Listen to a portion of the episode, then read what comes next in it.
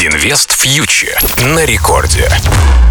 Друзья, всем привет! Вы слушаете Радио Рекорд. С вами Кира Юхтенко, и это наш еженедельный выпуск о том, что происходит в мире экономики, финансов и инвестиций.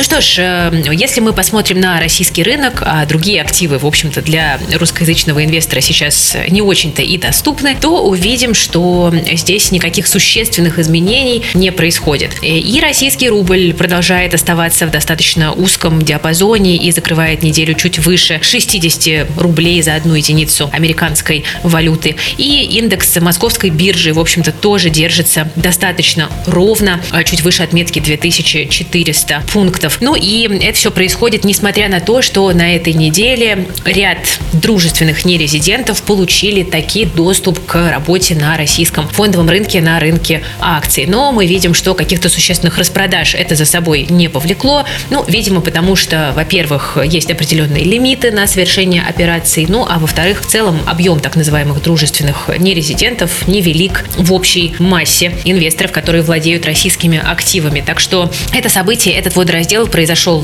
практически незамеченным для российского рынка. Продолжаем смотреть за происходящим дальше.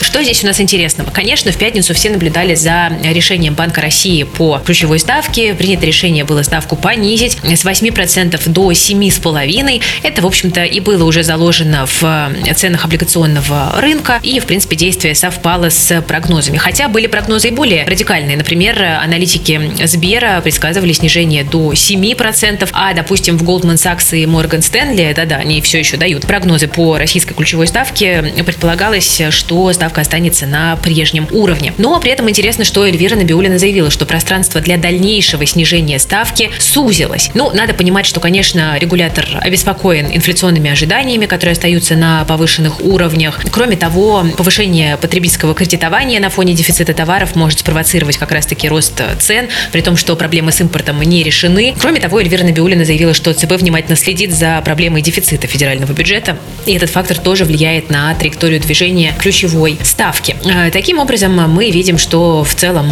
э, скорее всего, ставка близка к каким-то своим локальным минимумам, по крайней мере, сейчас. А, ну и мы видим, что в целом это, конечно, все позитив э, для рынка акций. Снижение ставки – это позитив для рынка акций, который, я думаю, что со временем еще может быть отыгран, если уйдут э, другие сдерживающие рост факторы. Да? Потому что вообще традиционно, когда ставка снижается, снижается привлекательность инструментов с фиксированным доходом, и люди ищут искать дополнительную доходность, которую им может дать рынок акций.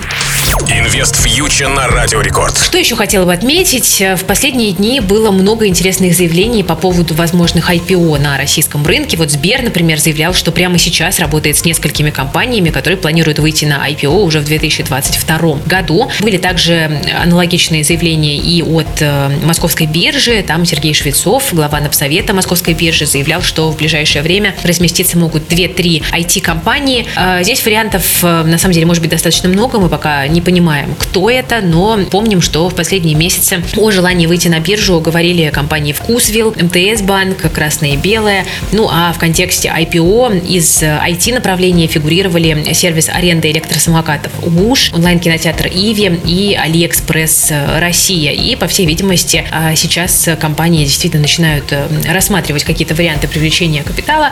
А, правда, конечно, сейчас неопределенность по-прежнему высока, и размещения могут быть не такими удачными. Но, с другой стороны, а, если все-таки компании решаться, то это будет таким в некотором роде позитивным сигналом для ну, такого своеобразного ренессанса э, российского рынка акций. Да, мы понимаем, что в появлении новых эмитентов заинтересованы не только сами компании и инвестбанкиры, но и финансовые власти. Вот тот же Сергей Швецов заявлял, что IPO и SPO сейчас необходимы для привлечения денег в экономику.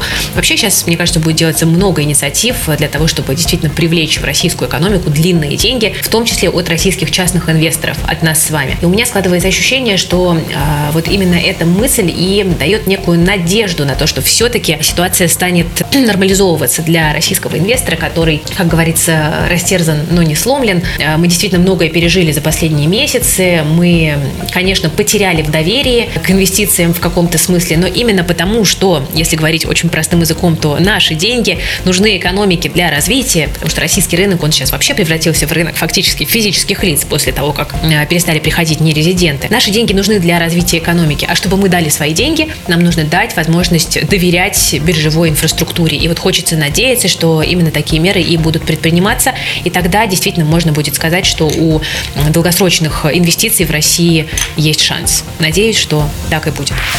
Друзья, на этом сегодня у меня все. Спасибо за внимание. С вами была Кира Юхтенко. Вы слушали Радио Рекорд. Подписывайтесь на Invest Future на Ютубе и в Телеграме. Ну и также у нас есть образовательная платформа и в плюс, где мы учим формировать капитал и управлять своими личными финансами. Спасибо за внимание и до новых встреч. Всем пока. Инвест на Радио Рекорд.